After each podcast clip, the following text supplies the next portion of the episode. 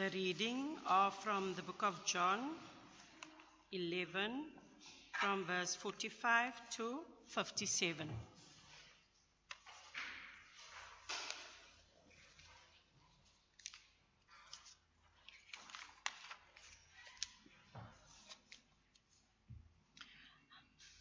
Therefore, many of the Jews who had come to visit Mary and had seen what Jesus did put their faith in him.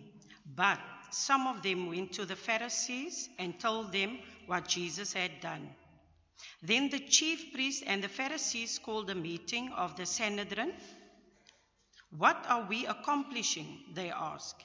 Here is this man performing many miraculous signs. If we let him go on like this, everyone will believe in him.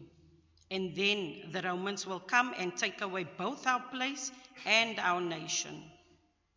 Then one of them, named Caiaphas, who was high priest that year, spoke up. You know nothing at all. You do not realize that it is better for you that one man die for the people than that, that the whole nation perish. He did not say this on his own, but as high priest that year he prophesied that Jesus would die for the Jewish nation, and not only for the nation, but also for the scattered children of God, to bring them together and make them one. So from that day on, they plotted to take his life. Therefore, Jesus no longer moved about publicly among the Jews. Instead, he withdrew to a region near the desert, to a village called Ephraim, where he stayed with his disciples. When it was almost time for the Jewish Passover, many went up from the country to Jerusalem for their ceremonial cleansing before the Passover. They kept looking for Jesus, and as they stood in the temple area, they asked one another, What do you think? Isn't he coming to the feast at all? But the chief priests and Pharisees had given orders that if anyone found out where Jesus was, he should report it so they might arrest him. This is the word of God.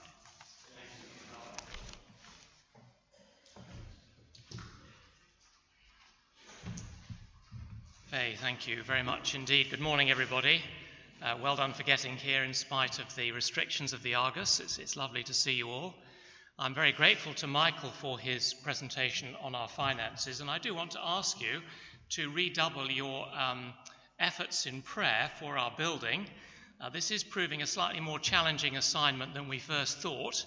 A couple of new possibilities have uh, uh, risen up on the radar screen this week. One is an industrial unit in Diep River, and the other is a set of offices in Retreat. Um, so, won't you please be praying every day that the Lord will guide us to the building that He's chosen for us? I think that would be good for us all to be, to be doing that together. But for the time being, I do want to ask you, please, to all have your Bibles open at the passage that Faye read so beautifully for us, and I'm going to lead us in prayer.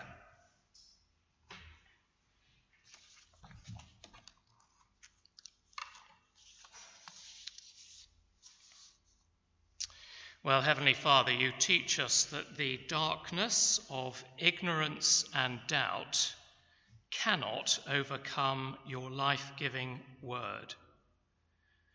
May your Holy Spirit, who inspired these marvelous words of Scripture, shine your powerful light and once again awaken us to the hearing and to the living of your radiant truth. And we ask it in Jesus' name. Amen. Well, uh, Privy reminded us, didn't he, at the beginning of the service, that the, the key verse in this section of John's Gospel is chapter 11, verse 25, where Jesus says, I am the resurrection and the life. And last Sunday morning, Richard Cunningham reminded us what a strange thing it was to say something like that at a funeral. I mean, on the lips of anybody else, we would say that it was at the least highly insensitive and probably sick if you don't mean it, or if you can't do it. But of course, Jesus isn't just anyone else. And he proves that he can do it in verses 43 and 44 by calling out to Lazarus, who you remember had been dead in the tomb for four days. And to everyone's amazement, Lazarus comes out of the tomb alive. Well, by now, I think we've begun to get used to the, the extraordinary claims and signs of Jesus. And we know, don't we, that they're all pointing to his unique power and identity. So, what happens next, I think, is a shock. I mean, if Jesus has this unique power to give life to dead people, well, surely what we would expect is that everyone would want to become a Christian. Isn't that right? Wouldn't you expect that? And from the authorities, the reaction we're expecting is at the very least that they would want to make Jesus the minister of health. Uh, I mean, if you've got Jesus in the cabinet, well, then a, a pandemic isn't really such a catastrophe, is it? But instead, here, the next thing we're told is about the plot to kill Christ. Now, that I think is a shock. And I think it's hard to resist the idea that perhaps this must be a mistake. Uh, but of course, as we've seen before, uh, we must not read this gospel as a kind of random collection of memories that uh, John jotted down when he felt like it, whenever these things came to his mind. No, John has deliberately placed the raising of Lazarus and the plot to kill Jesus side by side in his book. And he wants us to notice that the one who gives life to dead people is about to be murdered. And these two events are inextricably tied together. And as thoughtful readers, John expects you and I to be asking why. Just to make the point absolutely clear to us, please glance back to chapter 11, verse 2. You see, at the beginning of the story, we're told that Lazarus was sick and that Lazarus had two sisters, Martha and Mary. And in verse 2, John says, This Mary, whose brother Lazarus now lay sick, was the same one who poured perfume on the Lord and wiped his feet with her hair. Now glance ahead, will you, to chapter 12 where we're told that after Jesus had raised Lazarus to life, Mary and Martha had a lovely celebration for Jesus.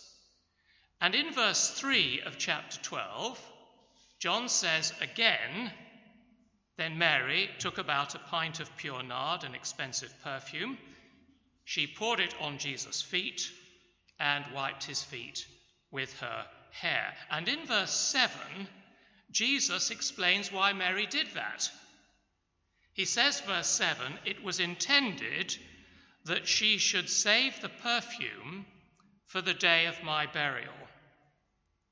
So, friends, what I want you to notice is that John gives us two accounts of Jesus being anointed for his own burial one in chapter 11, verse 2, and then another one in chapter 12, verse 3 and what's in between is telling us why this was necessary and why Jesus had to die.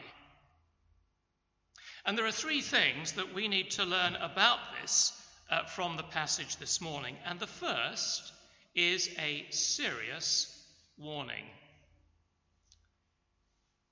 Now, the first hint of trouble comes in the mixed reactions to this marvelous miracle in verses 45 and 46, right at the beginning of the passage Faye read for us.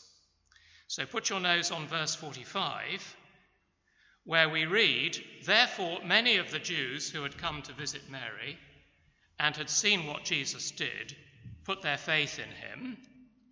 Verse 46 But some of them went to the Pharisees and told them what Jesus had done.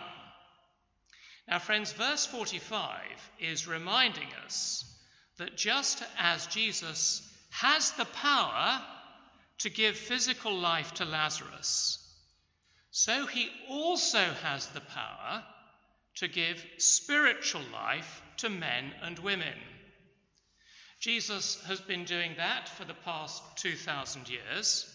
He's still doing it today. And here at St. Barnabas, the reason that we study the Bible like this on Sunday mornings is because we believe that as the gospel is explained, Jesus gives new life to dead people. Now, only Jesus has the power to do that, because only Jesus is the resurrection and the life. Nobody else is, only Jesus. That means, of course, that if you're looking for life and meaning anywhere else, you are on the wrong road. And a good test as to where you stand this morning is to ask how do you feel when you see Jesus doing this marvelous work in other people? You know, when you see uh, people changing and getting excited about Jesus, what is actually going on in your heart? Do you get excited about it? Well, if so, well, like the people in verse 45, you are a Christian. But perhaps it leaves you totally unmoved. Uh, perhaps you find all of this Jesus talk a bit over the top. Uh, perhaps you're even rather repelled by it. Well, if that's the case, you are in verse 46. I want you to notice John does not give us a third category. The people in verse 46 are particularly interesting to me. You see, they've just witnessed the greatest miracle that Jesus ever did, and yet they're immediately hostile. Now, think about that. They could have reacted so differently, couldn't they? Uh, they might not have been ready to make a decision on the spot. That would be fine. Uh, they could have stayed behind afterwards to ask questions. That would be fine. They could have gone away to think about it. That also would be fine. But the people in verse 46 aren't doing any of those things, are they? They immediately side with the enemies of Jesus. Now, the question, of course, is why? You know, what is the root of that problem?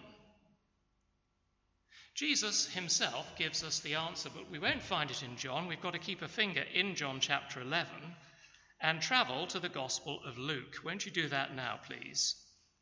Keep a finger in John 11 and turn in your Bible to Luke chapter 16. Luke chapter 16 and verse 27. While you're turning there, uh, let me just give you a word of context. This is the parable of the rich man and Lazarus. It's actually one of the most famous stories that Jesus ever told. You might remember that in the story, the rich man lived a life of tremendous self indulgence. Uh, for a long time, probably years, there was a beggar named Lazarus sitting at his gate longing to eat just a few scraps of food that fell from the rich man's table. But uh, the rich man, it seems, didn't notice him. Jesus in the story says that both men died, and whilst Lazarus went to heaven, the rich man went to hell. And there he realized that he desperately and urgently needed to warn the rest of his family to learn from his mistake. And uh, we pick up the story at verse 27.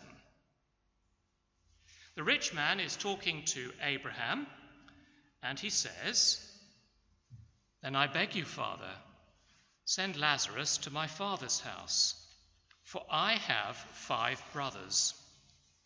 Let him warn them, so that they will not also come to this place of torment.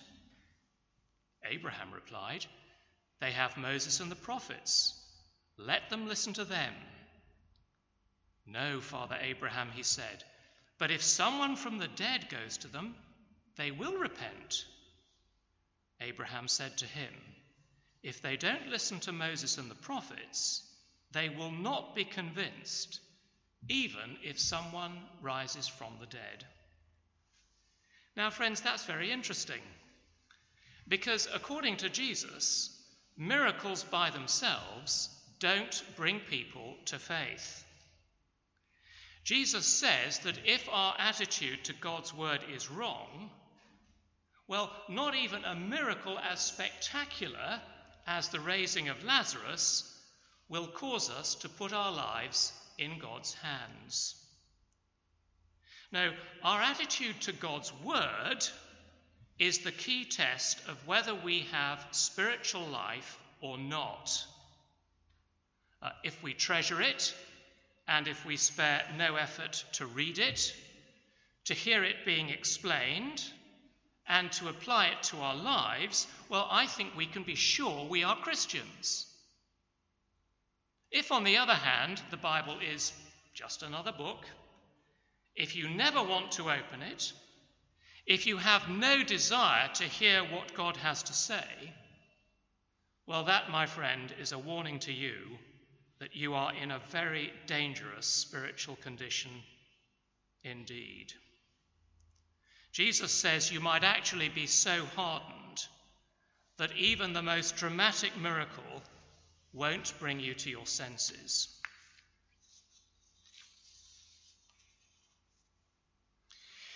Well, please come back to John chapter 11, because the second lesson that we can take away from our passage this morning, I've called an inconvenient challenge.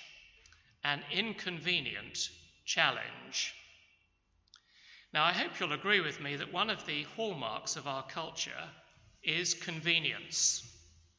Uh, we buy convenience food, we shop in large malls where parking is convenient, and uh, all the stores we need are conveniently in one location. Uh, when our cars need fuel, there's someone waiting conveniently at the pump to fill them up. Uh, I should say that when we first moved to South Africa, that rather took me by surprise, because in the UK you have to do these things yourself. But here, uh, filling up the car, cleaning the windscreen is done for you. It is so wonderfully convenient. And of course, the internet has taken convenience to a whole new level, hasn't it? So that uh, we can do everything, can't we? From banking uh, to shopping to staying in touch with friends and family without ever leaving the computer screen. Yes, our lives are built on convenience. So here's the problem Jesus brings many, many wonderful things into our lives. But Jesus is not convenient, and he never has been. In fact, the challenge that Jesus brings into our lives is extremely inconvenient. And that challenge is put before us in our passage this morning in verses 47 and 48. Have a look at them. The religious leaders are trying to decide what to do with Jesus. And so uh, look with me at verse 47. What are, the, what are we accomplishing? They asked. Here's this man performing many miraculous signs. If we let him go on like this, everyone will believe in him, and then the Romans will come and take away both our place and our nation. Now, you need to know that the background to that comment is that the Romans had allowed Israel a degree of independence uh, on the understanding that the Jewish authorities preserved law and order.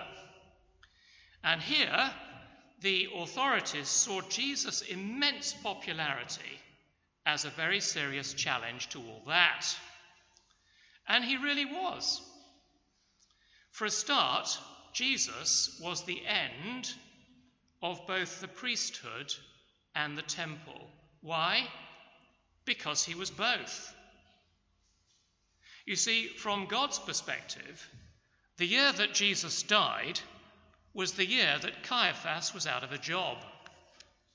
There was no longer a need for high priests and sacrifices in the temple Because, as the writer to the Hebrews puts it, on the cross, Jesus offered for all time one full, perfect, and sufficient sacrifice for sins.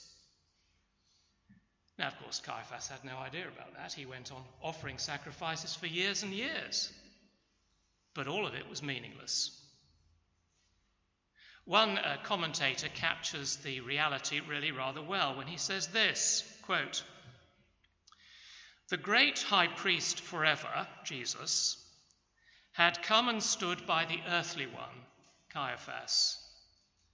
The reality by the shadow, and by the sacrifice of himself for sin, he would empty the earthly priesthood and the sacrifices of all validity. Now, friends, I wonder if you can see how tragic this was. Uh, you know, Caiaphas and the other members of the Sanhedrin were constantly engaged in a whole range of different religious activities. All of them were pointing to Jesus. But when Jesus himself came and stood among, among them, uh, instead of embracing him and submitting themselves to his authority, they were obsessed, weren't they, with preserving their independence. They never thought for one moment that keeping things the same was actually the worst possible thing they could do. Now, many people in church have the same problem today. They made a, confession of faith perhaps many years ago, and now they're quite happy to hear about Jesus until you remind them that Jesus is not content to be a spiritual side dish in their lives. Jesus simply will not be a fix for people who want some spirituality in their lives on Sundays, but then want to live as they please for the rest of the week. He's just not that convenient.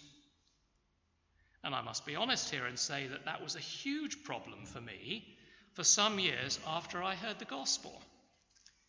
Uh, on the one hand, I remember how very excited I was when I heard the gospel being properly explained for the first time. It was truly thrilling for me. And I was greatly encouraged to see other people taking the Bible seriously. But for a long time, you see, I actually wanted to keep a foot in both camps. I wanted to keep going along to these exciting lunchtime meetings, but at the same time, I did not want to give up my independence. I didn't want anybody else to be Lord of my life. That would have been far too inconvenient. And the result, I have to tell you, was a number of years of profound spiritual misery. So, friends, the inconvenient truth at the heart of the Christian gospel is that Jesus demands we give up our independence, that we give up the attempt to run our lives our way.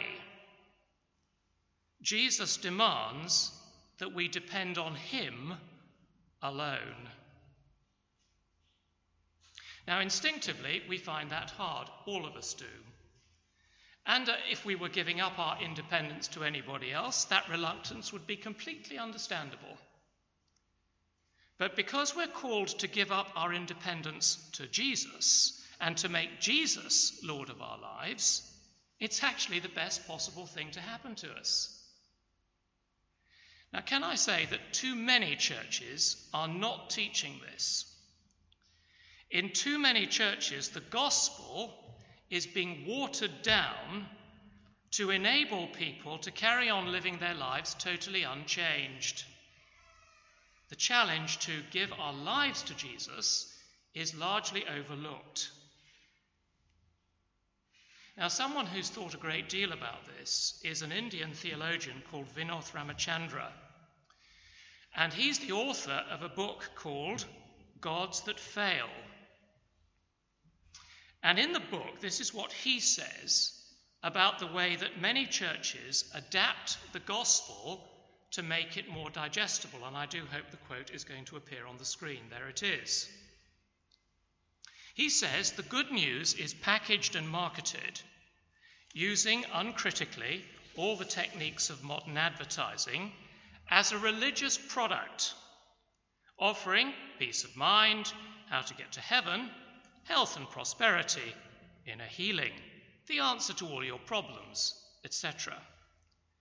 What is promoted as faith in God often turns out to be a means for obtaining emotional security or material blessings in this life and an insurance policy in the next. This kind of preaching leaves the status quo untouched. It does not raise fundamental and disturbing questions about the assumptions upon which people build their lives. It does not threaten the false gods in whose name the creation of God has been taken over. Indeed, it actually reinforces their hold on worshippers. This kind of gospel is essentially escapist. It is simply a religious image of the secular consumerist culture in which modern men and women live. Well, I think that's rather well put, don't you? But, friends, you see, Jesus will not be part of our lives on terms that are convenient for us. He demands all of us. Complete surrender. Yes, it is an inconvenient challenge. But as we wrestle with that challenge, we also need to hear the third message in our passage this morning, which is that God has provided a perfect substitute. Now, we said at the beginning, didn't we, that John has put the raising of Lazarus and the plot to kill Jesus side by side in his book as the best possible way of explaining why Jesus died. And that explanation is given to us by the most unlikely person in the passage. So come with me, please, to verse 49. Then one of them, named Caiaphas, who was high priest that year, spoke up. You know nothing at all, he said. You do not realize that it is better for you that one man die for the people than that the whole nation perish. Now, friends, we need to learn to read these verses on two levels. At one level, what Caiaphas says there is highly ironic. Uh, he wants to get rid of the threat that Jesus presents to national security and indeed his own position. Uh, it's interesting because, of course, at this point, Caiaphas thinks he holds all the aces, doesn't he? In reality, of course, he doesn't. Because history tells us that in the year AD 70, the city of Jerusalem and the temple were destroyed. Now, that is a pattern we find throughout Holy Scripture. Uh, so, for example, Proverbs 19:21 says this Many are the plans in a man's heart, but it is the Lord's purpose that prevails. In other words, uh, men and women think they can scheme against God, but in the end, they will never succeed. Because God's will always, always prevails. But far more important, by killing Jesus, uh, Caiaphas thought that they were going to bring the whole Jesus movement to a grinding halt. And yet, of course, they didn't. By the time that John wrote this, the cross had already become the rallying point for all Christian belief. Can you see how ironic this is? You know, they rejected Jesus to secure their own position, but all the time they were actually fulfilling the purposes of Almighty God because through their actions, the cross became the blazing center of all of God's purposes for mankind.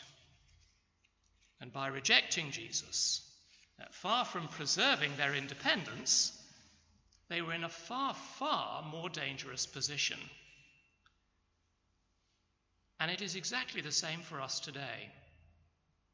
You see, we have no hope and no assurance apart from Jesus Christ. All independence is an illusion. We need to look back and remember that whilst the prospects for Christianity looked extremely bleak when Caiaphas was speaking in chapter 11, in the end, Jerusalem was flattened under the judgment of Almighty God. Now, that, my friends, is how it's going to be for everyone who rejects Jesus today. The independence you think you might be able to keep by rejecting Jesus will, in the end, prove to be a complete illusion. And on the last day, you will have to face the judgment of Almighty God. Someone needs to say that to President Putin, don't they? But what Caiaphas said wasn't just ironic, it was also prophetic. This is very important. Look at verse 51. Caiaphas did not say this on his own, but as high priest that year, he prophesied, notice that word, that Jesus would die for the Jewish nation. And not only for that nation, but also for the scattered children of God to bring them together and make them one. Now, what's happening there is that John, the author of this book, is making his own comment. He tells us that when Caiaphas spoke, he was prophesying. And in the Bible, to prophesy is to speak on God's behalf. In other words, Caiaphas was speaking better than he knew. And John's comment is that without even realizing it, Caiaphas was explaining the gospel. Because Jesus didn't die for just one nation only, but for everyone who's been alienated from God because of their sin. That's what John means when he says that Jesus died for the scattered children of God across the world in every age. So I hope by now you can see if we ask the question, why did Jesus die? The answer is that he died to give us life, and that's what the raising of Lazarus in John chapter 11 is pointing to. Jesus has the unique power to raise you and I to eternal life because he died for us. He died on our behalf. But as we close, we might also ask well, who actually killed Jesus? And I think the answer might surprise some of you. It's certainly not what most people think. And uh, as we close, won't you please turn quickly to Isaiah 53 in the Old Testament? Isaiah 53.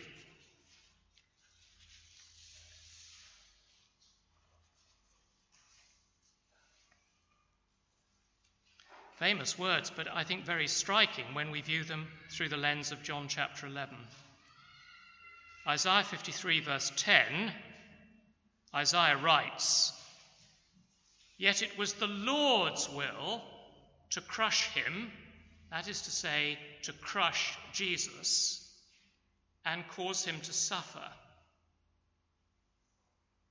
And though the Lord makes his life a guilt offering, he, that is Jesus, will see his offspring and prolong his days, and the will of the Lord will prosper in his hand.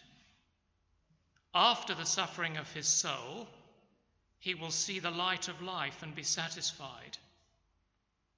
By his knowledge, or by knowledge of him, or by knowing him, my righteous servant will justify many and he will bear their iniquities. Who killed Jesus? Not Caiaphas, not the Jews, not the Romans.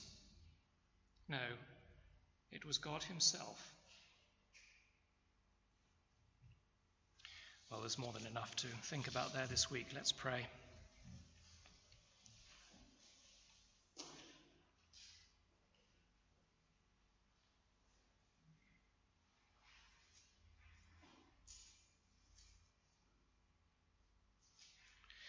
Heavenly Father, thank you for causing the life and ministry of Jesus to be faithfully recorded by the eyewitnesses,